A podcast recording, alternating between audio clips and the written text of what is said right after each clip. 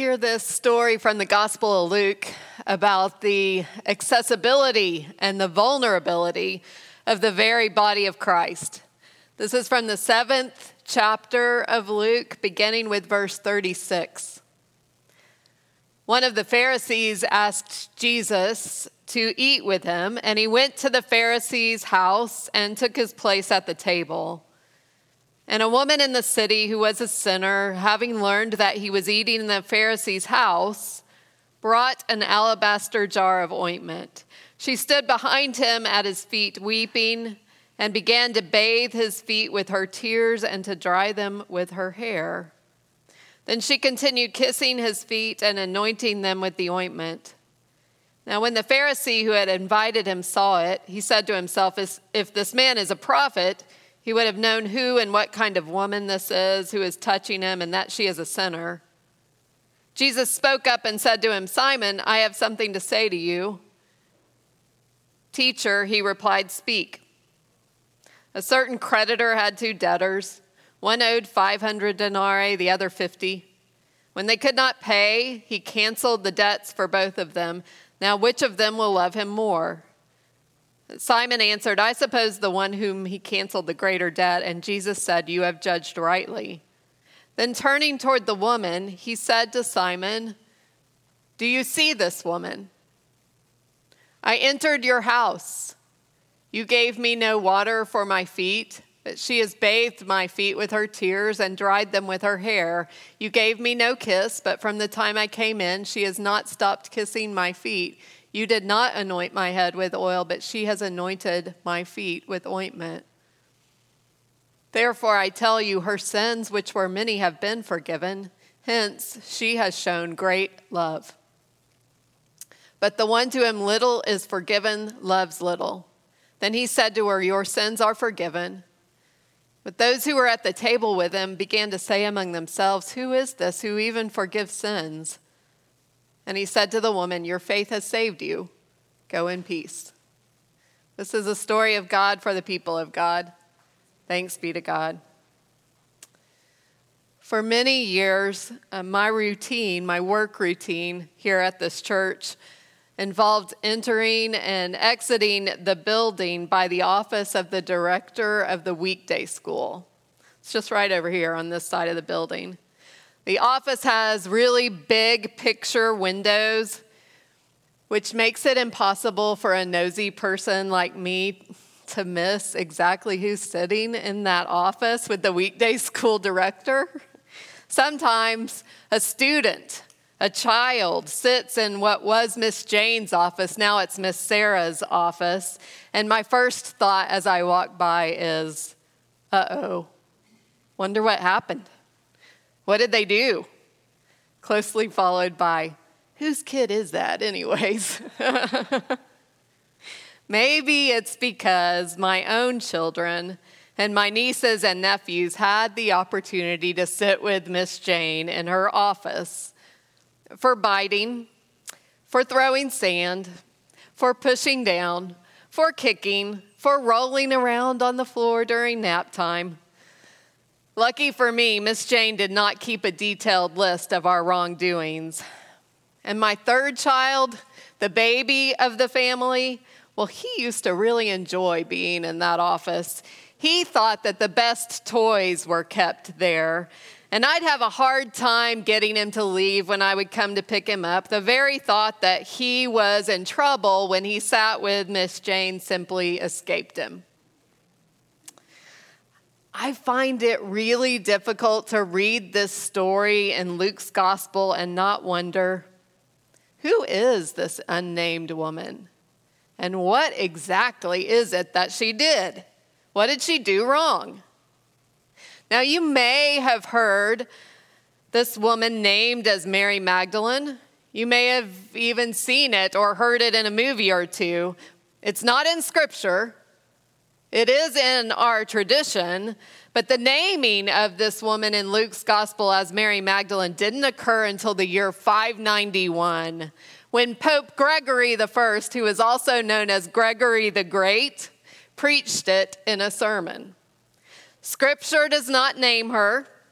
The text says she was a sinner. And Simon the Pharisee says she is a sinner. And Jesus says her sins, which were many. But the truth of the matter is, her sins are not specified. No specific sin is mentioned. And I also think it's important to notice that this story is unique to Luke's gospel. Now, not every preacher would agree with me. Many who reflect on this story combine it with the anointing stories that are found in the other three gospels, where a woman, John calls her Mary of Bethany, anoints Jesus shortly before the crucifixion, and the disciples grumble about the cost of the ointment. In Luke's gospel, there's no complaining about the cost of the ointment. In Luke's gospel, only in Luke's gospel, we have tears. There's a show of emotion from the woman. And only in Luke's gospel there is talk of forgiveness of sins, and the placement in the gospel is very significant. It's in chapter 7, which is right before Jesus turns his face toward Jerusalem, and he and the disciples walk the path of faith, the path of faith to the cross. In many Bibles, this story falls under a heading. The heading in many Bibles sounds something like Jesus is anointed by a sinful woman, or a sinful woman is forgiven. I even, in one of the commentaries that I read for this week, came across this title Responses of a Pharisee and a Harlot. and the commentary was only 20 years old. It was a new ish commentary. I want to show you something that I find fascinating. This story happens just two chapters earlier in Luke's gospel. When Jesus calls his first disciples in chapter 5, the Bible tells us that he is teaching at the water's edge and he steps, Jesus steps into a boat that belongs to Simon Peter. And he tells Simon to go to the deep water and to let down nets to catch for a catch. And Simon says, Well, we've worked hard all night and we haven't caught a thing. We haven't caught one fish, but Simon, Peter, and the other fishermen, they do as Jesus instructs, and they catch such a large number of fish that the Bible says the nets begin to break. And then the two boats who are carrying the nets of fish began to sink because the haul of fish is so big. And here's what I want you to see. Here's what I want you to hear. It's chapter 5, verse 8. When Simon Peter saw this, he fell at Jesus' knees and he said, Go away from me, Lord. I am a sinful man. I am a sinful man. This has slipped my mind about Peter. When we tell stories of Simon Peter, do we refer to him as a sinful man? He calls himself that. When scholars organize the Bible or Bible commentaries into headings, have you ever seen the title Jesus Calls Sinful Disciples? I've never seen that. But I wonder if we wouldn't be better served by the reminder. Gary Anderson wrote a book that is titled A History of Sin. He wrote the book in 2009, and it was named the best book of the year in biblical studies by Christianity Today A History of Sin. Anderson is a theologian at Notre Dame. This book is about how our ideas of sin and forgiveness are at the heart of our faith, and they are also at the heart of the biblical tradition. Most importantly, I think our ideas about sin, how we conceptualize it, how we understand it, have changed over time, especially in the last 2,000 years. Sin was at one time primarily conceived to be a physical burden, a weight. And this is an important metaphor in the Old Testament. It's an important metaphor for sin in the Hebrew Bible. Like when Cain cries out to God in the fourth chapter of Genesis, My sin is too great to bear. Or in the Psalms, Psalm 38 says, My guilt has overwhelmed me like a burden that is too heavy to bear. But Anderson claims that this notion of sin has been eclipsed in recent times by economic metaphors. sin has become more commonly understood to be about a debt, a debt that is owed, a debt that Jesus repays. Reclaiming this idea of sin as a burden is helpful. I think it's helpful when we're reading these stories of Jesus to understand what his followers and his disciples are up against. Sin bears down on people, sin weighs on us. And a really fine way to understand forgiveness is to say that forgiveness is about having the weight lifted, having the burden lifted away from us. Hear these words from Exodus chapter 34. The Lord, the, the Lord, the compassionate and gracious God, is slow to anger, abounding in love and faithfulness, maintaining love to thousands, and carrying carrying iniquity, rebellion, and sin. That's in Exodus 34. It is true. It is true that God relieves us of the things that burden us. God relieves us of broken relationships. It's still true today. You know, I, I may have had my ears specifically open for these stories this week, but I came across two. Two stories just this week of spiritual relief. One of recognizing this truth during a time of meditation, told by a musician, a musician who's a, a banjo player and a singer, bluegrass musician, Abigail Washburn. Abigail Washburn said that she sat still on a meditation retreat for five days many years ago, right before she was planning to leave for China to become a lawyer in China. And she says that those five days of meditation are one of the hardest things that she's ever done. Her body ached. On day three of this particular retreat, she went into what she called the darkest place, a very deep place. And when she came out, hours later, she said her entire shirt was covered with tears and snot. And no one was left in the room. She was the only one there. Everyone was gone. And she said, I know I let go of something major. I didn't feel like a victim anymore. I was clean. I was fresh and clear, and I could make good decisions. The burden lifted. The other story I heard was from another musician, singer and songwriter Brandi Carlile, who has a new album released this week, and she wrote a memoir this year. A piece of her faith life story is that she left the church as a teen. She experienced rejection from her church, but this six time Grammy winner wrote in her memoir Music is still my proof that God is real. Music is my proof that God is real. And when she was asked about that quote in her book, she said, How else would music be here without God? Music, Carlile claims, was her experience of salvation. Music continues to be, she says, her experience of salvation, where the burden is lifted. People still have these experiences. These experiences of God that relieve the heavy weight of broken relationship.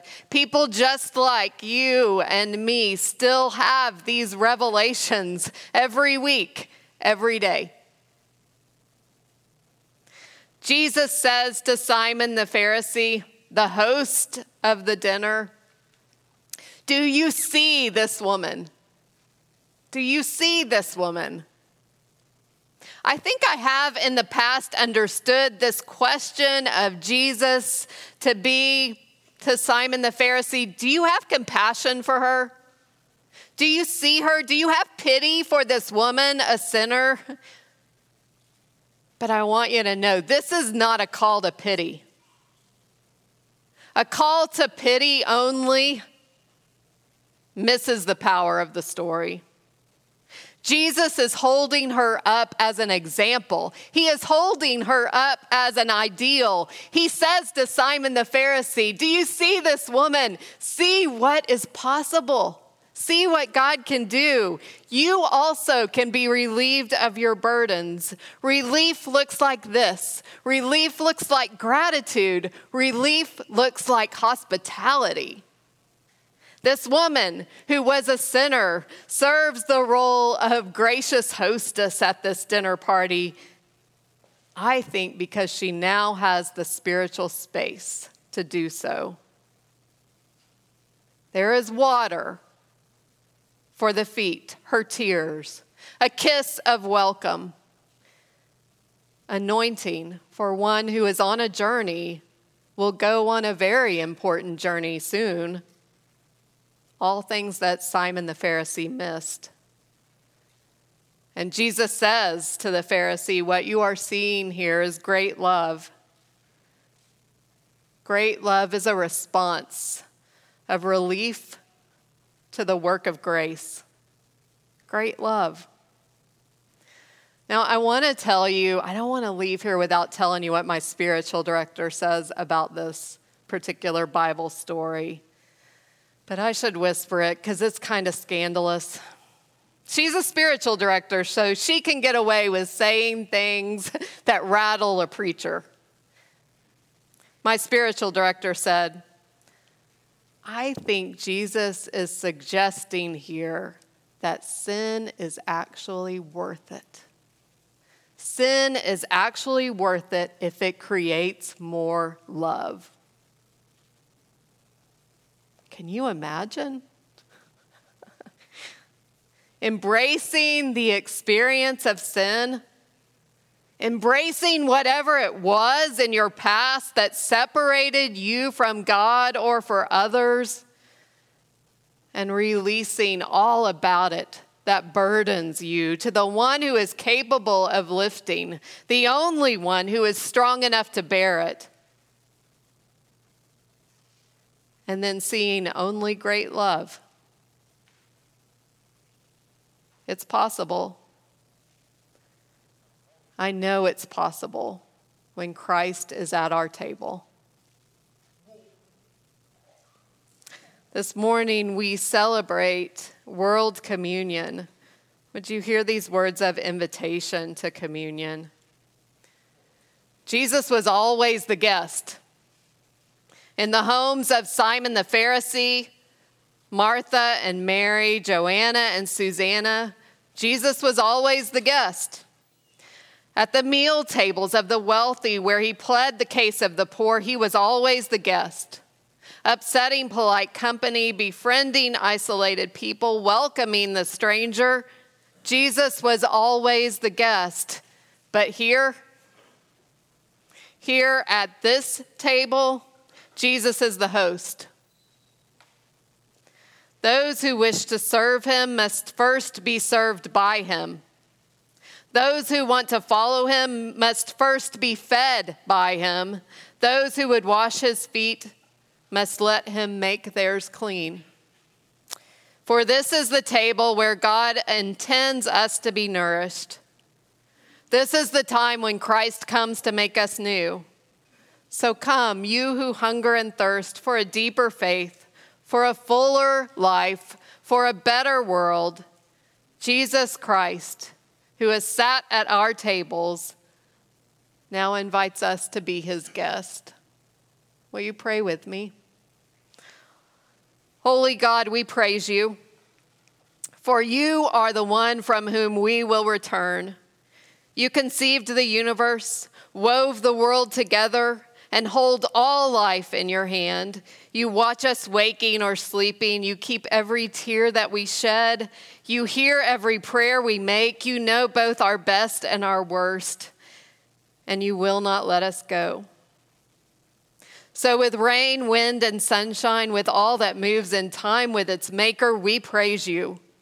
We praise you for Christ's life, which informs our living, for his compassion, which changes our hearts, for his clear speaking, for his disturbing presence, his innocent suffering, his courageous dying, his rising to life, breathing forgiveness. We praise you and we worship him. Merciful God, send now in kindness your Holy Spirit to rest on converting us from the patterns of this passing world until we conform to the shape of the one whose food we now share. Amen. Among friends gathered round a table, Jesus took bread and he broke it, and he said, This is my body, it is given for you. Later, he took the cup and he said, This is relationship with God made possible because of my death. Do this in remembrance of me.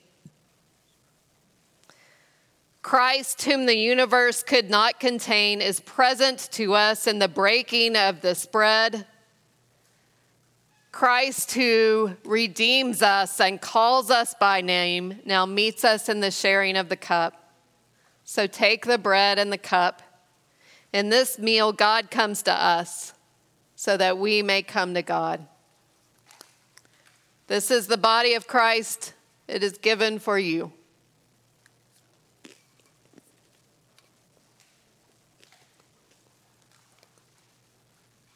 This is the blood of Christ it is shed for you.